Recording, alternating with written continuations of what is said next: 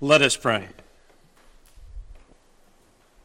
Father God, gather around your word this morning.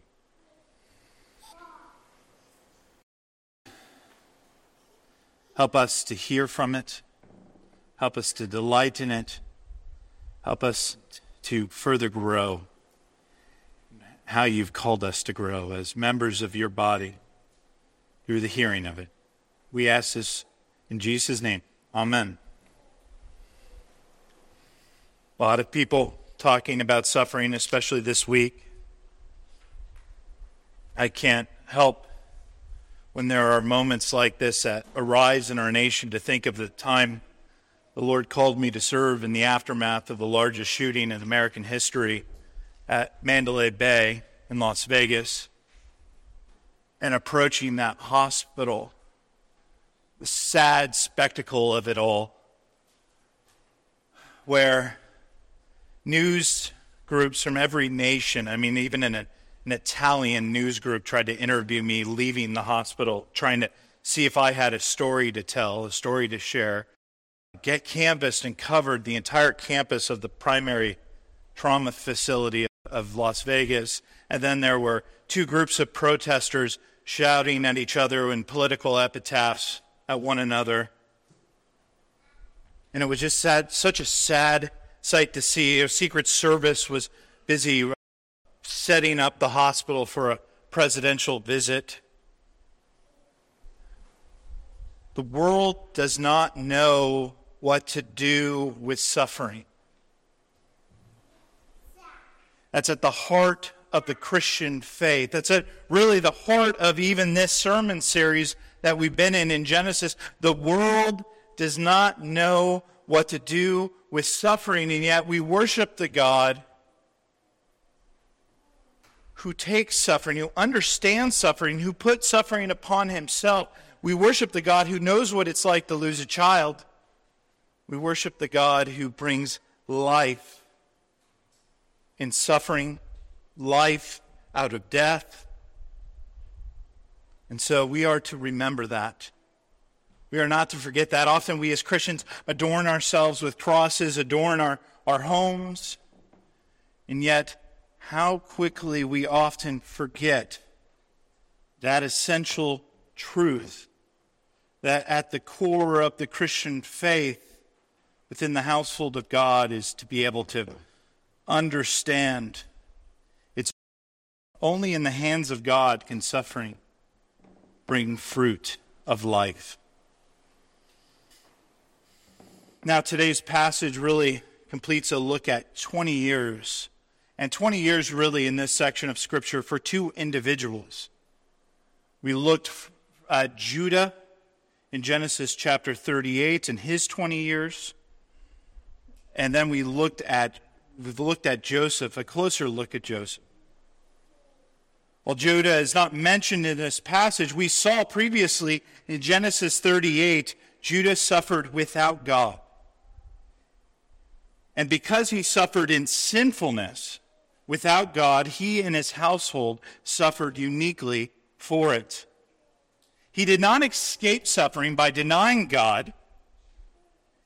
In the godless lifestyle that he'd lived in for 20 years, he had suffering brought about, actually directly often brought about by his own sin.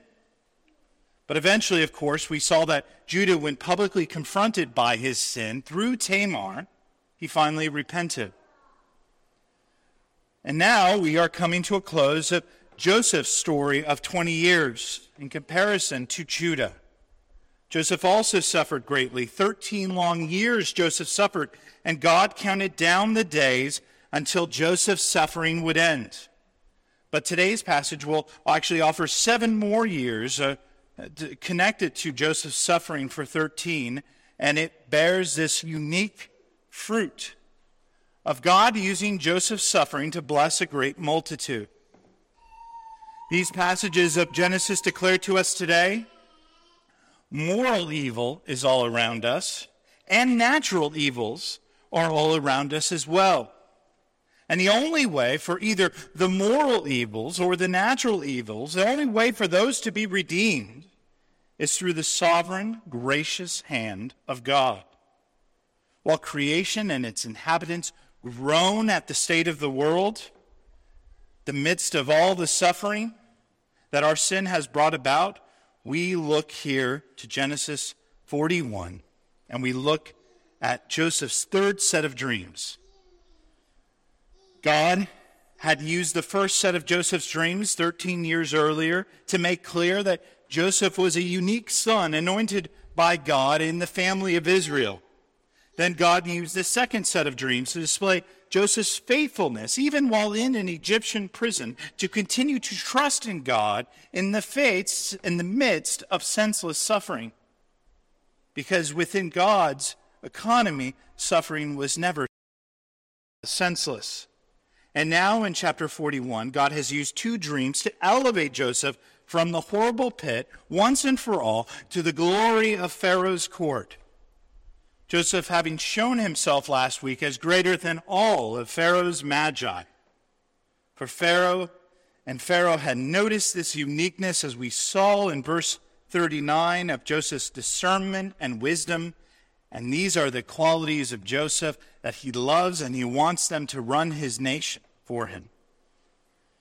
And so in verse 40 of the ESV, we see Pharaoh declaring, All my people shall order themselves as you command, Joseph. Or a more wooden translation of the Hebrew, it actually is connected to a common expression in Egyptian society from this time. It's almost something closer to, My people will kiss the very earth you walk on, Joseph, when you declare something. Which is an interesting wording because actually there are hints of the fulfillment of the first set of dreams that got his family so riled up in the implication of those words. Because when somebody basically kisses the dust before you, is that not a form of bowing? And so Pharaoh makes Joseph's voice as if Pharaoh himself is speaking. This son of Israel, Joseph, will speak on behalf of the Egyptian Lord and hence will be given reverence and honor in Egypt, just as the Lord of the great house of Egypt receives reverence and honor. So God loves to pour out his blessings on one such as this, one who honorably suffers. And the fullness of Pharaoh's desire to bless Joseph is summed up in verse 41 of this passage. See, I have set you over all the land of Egypt.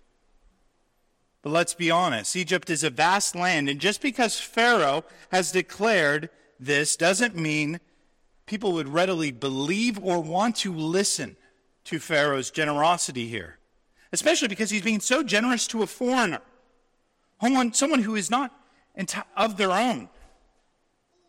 Now ask yourselves the following question. The kind of power Pharaoh is now giving Joseph who most likely had it before Joseph received it? I mean, a nation always has a second in command. Joseph would have been replacing someone. Think of, think for a moment with in Egypt, who was most likely the second in command before Joseph? This is a little bit of a speculation, but I think of a grounded speculation. It's very plausible it could have been Potiphar himself the captain of Pharaoh's armies, the man who unjustly put him into prison, as his wife had lied about Joseph. Do you think that could have potentially caused some tension or a rivalry? Even if Potiphar wasn't the second in command, don't you think the captain of the guard of, the, of Pharaoh's armies might be upset? I mean, Pharaoh would have most certainly known why Joseph was in prison. You don't send for a prisoner to come before your presence without first knowing what is alleged of them, what their sins are before your face. And so, more than just Pharaoh's word is given to establish Joseph in his new role as Pharaoh's foremost representative of Egypt, Pharaoh actually begins to adorn Joseph with items that are his. First, by giving him his own signet ring. Now, signet ring was essentially like giving him the power to sign any document for My, my wife, for instance, she, this is like the power of attorney or the power of the bank account, the power of the purse strings. My wife could clear out our bank account today at, at uh, Bank of America, and she could take maybe in doing so a nice vacation, so long as she doesn't go to a crazy expensive hotel. All the ends will work, but you could clear it out and she could spend it all. Joseph is being given a far greater account in this signet ring. He's receiving a ring off of Pharaoh's finger. And so his name is as good as Pharaoh's. And for the second time, then, after this ring is given, Pharaoh is given a robe, a distinguished robe, clothes that would have distinguished Joseph as unique. There are Pharaoh's clothes that he is covered in, a robe that stands out amongst all others. He had first received, of course, a robe from his father Jacob. And he was adorned by that robe, and his brothers came to hate that robe, and the brothers used that robe in order to confuse and trick their father into believing Joseph was dead.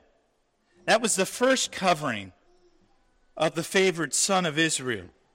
Now, this new robe, this is the second great covering of Joseph's life, it will help establish the fact that the household of Pharaoh himself covers this servant. And then a fine gold chain is put around Joseph's neck so that the end of it all, as Joseph is on the march in Egypt, it's undeniable. Pharaoh's favor rests upon this individual. And then in verses 43 and 44, Pharaoh and Joseph take two chariots out. He's now getting a ride in his uh, chariots. And they ride beside one another. And as people would bow to Pharaoh, they now also bow to Joseph. And so the first set of Joseph's dreams are actually starting to be fulfilled here. Not a full fulfillment, that more to come, but people are bowing before him in homage to him. Think of this the first ride he had to Egypt, he came as a slave, as a kidnapped victim. And this second grand ride of Joseph in Egypt, it's as an exalted hero, riding in Pharaoh's personal chariot and receiving the praise of the one who is over the great house of Egypt. And after the grand ride through Egypt, Pharaoh declares Joseph fully under his protection. A Joseph who has often known people raising up their hands against him in anger and in betrayal is promised that it will never happen again. Even in what a gift security is like this, even our society. And are we not in part riled up because the simple inability to provide the security that one should have in this life? And yet Joseph receives it. And in the whirlwind of blessings being poured out upon Joseph, now I want to take a break from this passage and point something out that I think is crucial for us Americans to appreciate. In Pharaoh's generosity, new challenges have just arisen for Joseph. Pharaoh, in lavishing Joseph with gifts, with power, with financial blessing, it doesn't mean Joseph is out of the woods when it comes to remaining righteous. Even in our Sunday school, we studied about how for some they're cut off because worldly pleasures, worldly things captivate them so much that basically the life and vitality of their faith is, is stolen away. Not in a reformed sense, of course, but basically that they never were. And we live in a culture that says get this degree, get that job, and you will have true financial security. You will have financial blessings. You will be able to uh, withstand all forms of struggle and suffering. And some of the greatest things that God has ever done for us has, is remove prosperity from us. Because let's be honest, let's just think of some of the most bitter and kind of angry people that maybe we've encountered in life. A lot of them, it seems, and it's not a one for one kind of thing, but a lot of them seem to have been people who have achieved greatly, who have received financial success of great measure, and it corrupts them and it pollutes them. Whereas some of the most generous people I ever found are often those who are impoverished in many ways. I, I remember I would out sharing the gospel to the homeless. And occasionally they would want to bless me with gifts. And it was just, no, you don't need to give me anything. We live in a culture that says, do these things externally, and then life will be better. And so Joseph has this trap before him, and in his good wisdom, he will not fall for it. All that Pharaoh has given Joseph in the blessings of power, prestige, wealth, and fame could have easily undone Joseph and caused him to stumble and fall. Joseph was being tested in one sense with the question Will the wealth of Egypt corrupt him? We've already seen from Judah's story in chapter 38, he went down into Canaan, and Canaan had no problem corrupting him. After 20 years, he looked like a godless Canaanite. Joseph, and being given so much more, would have had a far greater opportunity for temptations to come upon him power, wealth, the ability to demand or declare anything in the nation with the Pharaoh's authority. It sounds great, but with such blessings in the wrong hands, it can easier, more easily destroy rather than give life.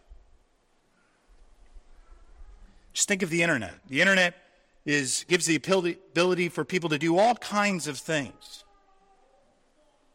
And yet, there are other things in the internet that will just rot the mind and the soul if we are not careful. In these blessings, Joseph now has access to new challenges, but he also, in the blessings he now has access to, there are new challenges that arise. And yet, will he go forth in wisdom? Even think of the kid who goes off to college. What happens when a kid goes off to college? They receive new blessings, they receive new freedoms. And what is the common story? It was the story of the Lord saving me. I could not handle those freedoms. I was I used those freedoms to be stuck in the mire of the pit until the Lord saved me. So don't just look at all these blessings. Don't just read through all the blessings that Joseph's being extended and think, oh, how lucky Joseph is in this moment. But let's be honest with ourselves. Power like the kind that Joseph is being handed here is dangerous to hand out.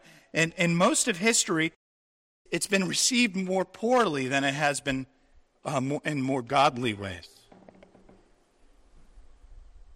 While Joseph here will be blessed with power, he will exercise it in order to blessing a greater multitude.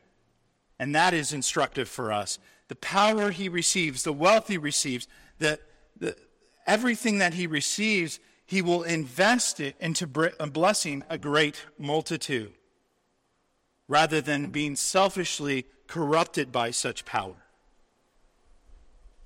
And so we should ask in the wealth and the power that we accumulate in life, does it wield us or do we wield it in service to the multitude?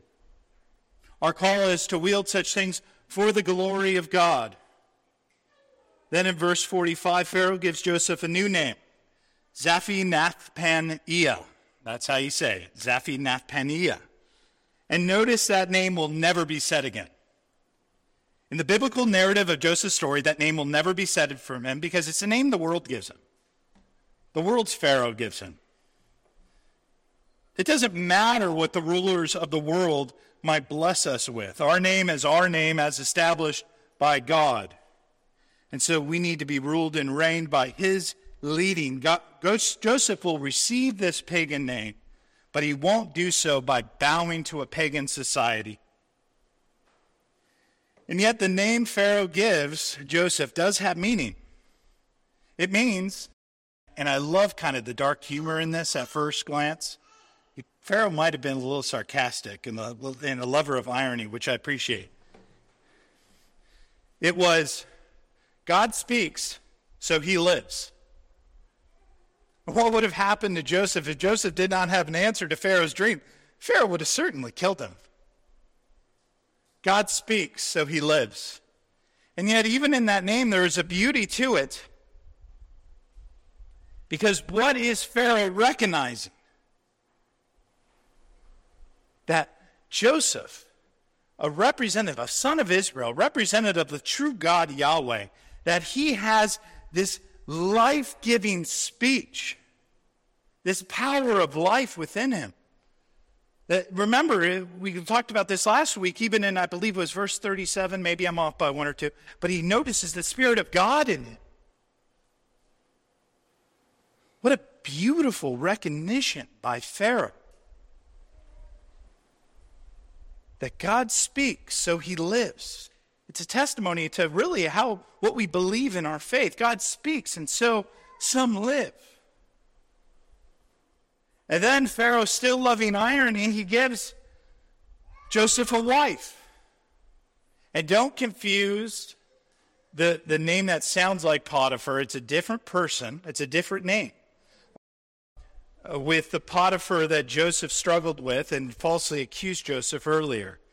Actually, the notable thing about this wife that is given to Joseph is that this woman comes from the priest of all priests, the magi of all magi's in Egypt. This temple that he served at was about seven miles northwest or east of Cairo.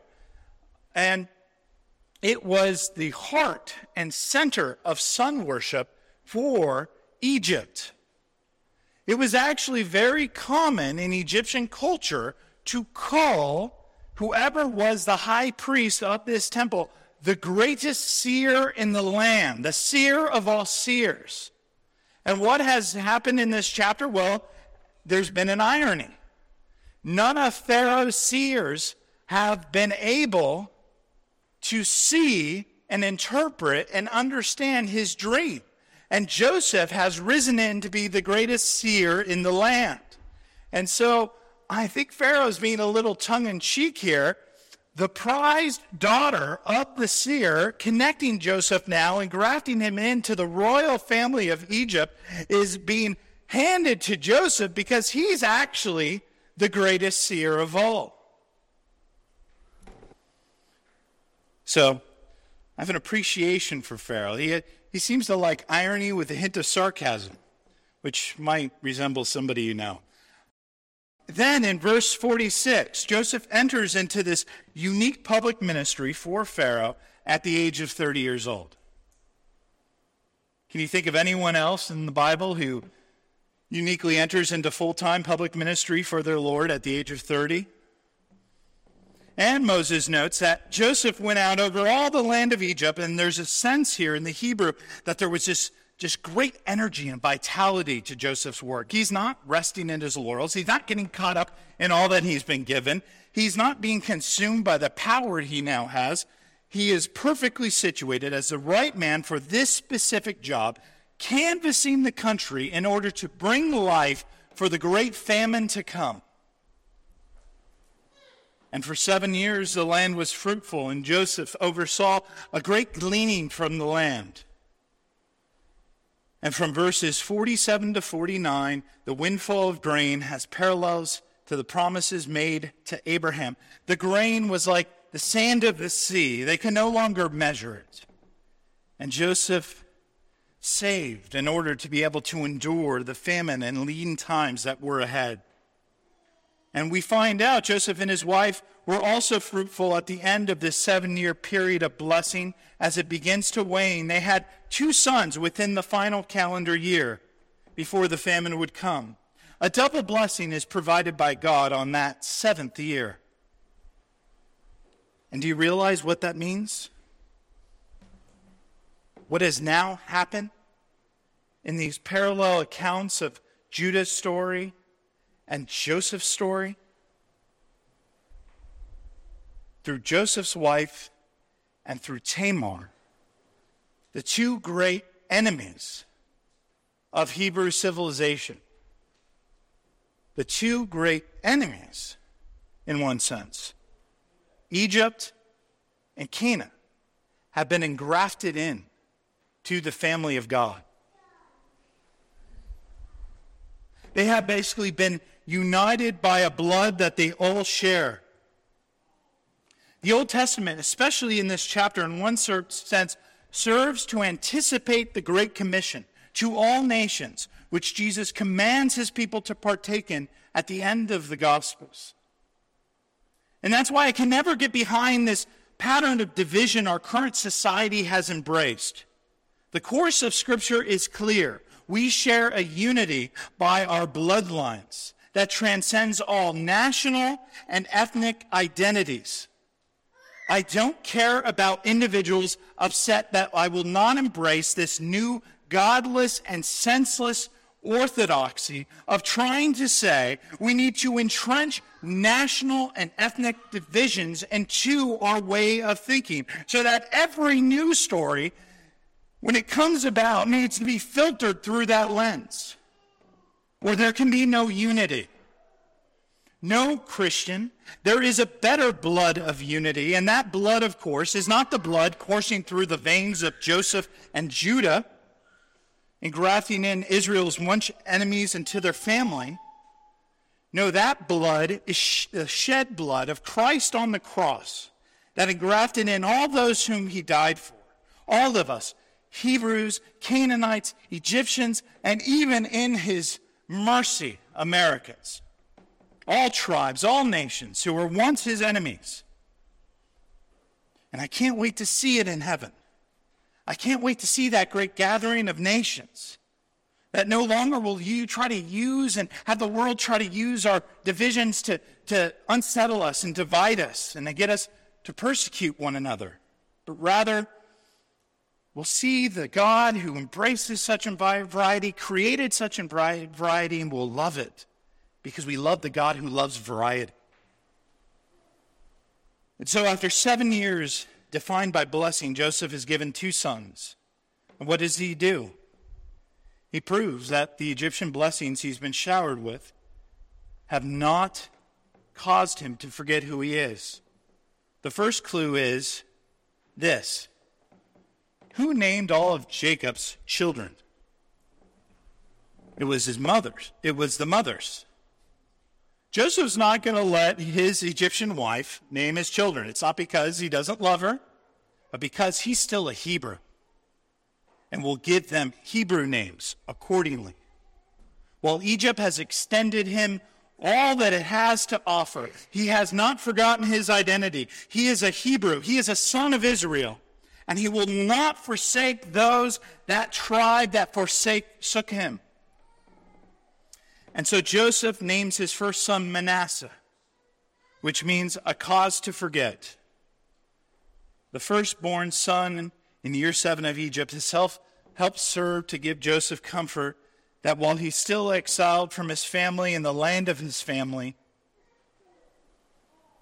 that God has given him a cause to forget.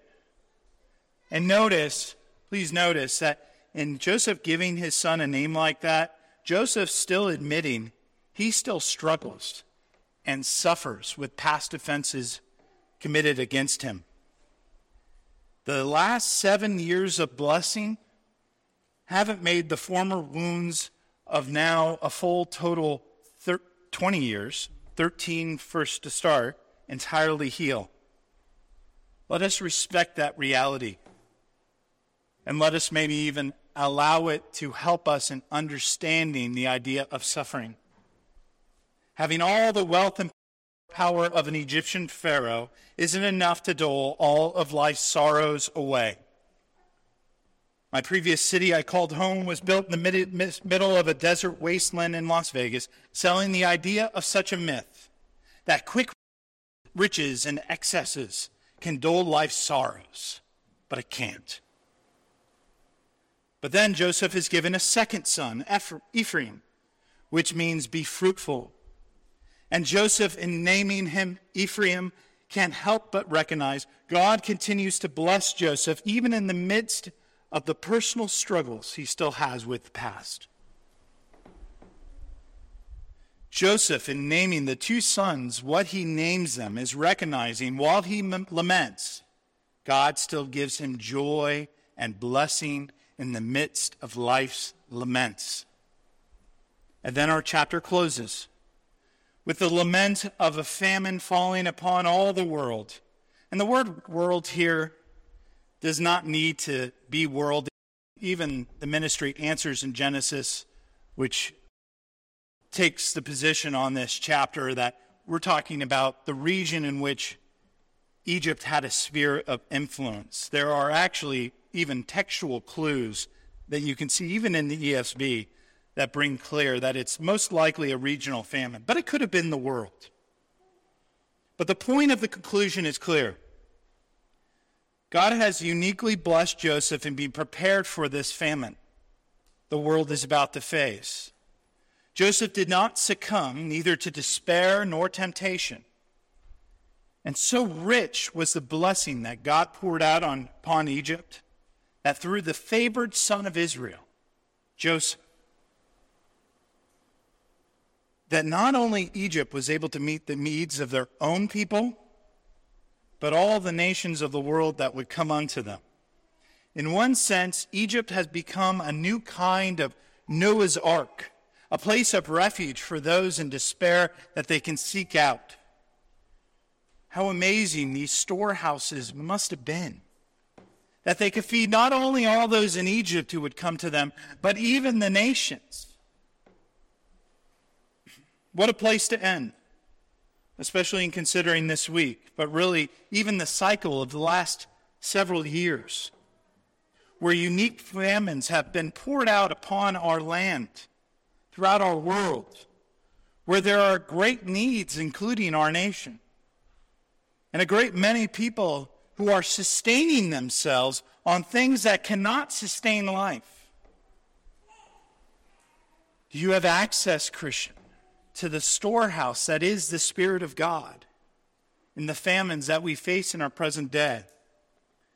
Do you share the knowledge of that storehouse with others and desire for them to come in and, and begin to partake of the grain of, that makes our daily bread and helps us carry on when there is no other life giving bread to be found?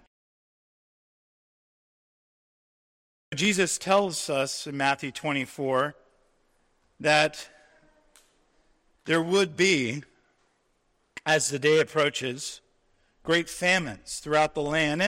And there are times that the New Testament writes about natural famines. Because a natural famine is a serious thing. Starvation, the starvation that ensues, cuts a life short, a mortal life short. And yet, there is a second kind of famine the scriptures talk about, and it's a far greater consequence because its stakes are eternal. Its consequences are eternal. And it's the spiritual famine of the people. And so, when God calls us with great vigor to go out into the land, to harvest, and to bless the multitude, he does so so that we might be a part of that far more crucial work of giving people who are starving spiritually the living bread that is Christ our Lord.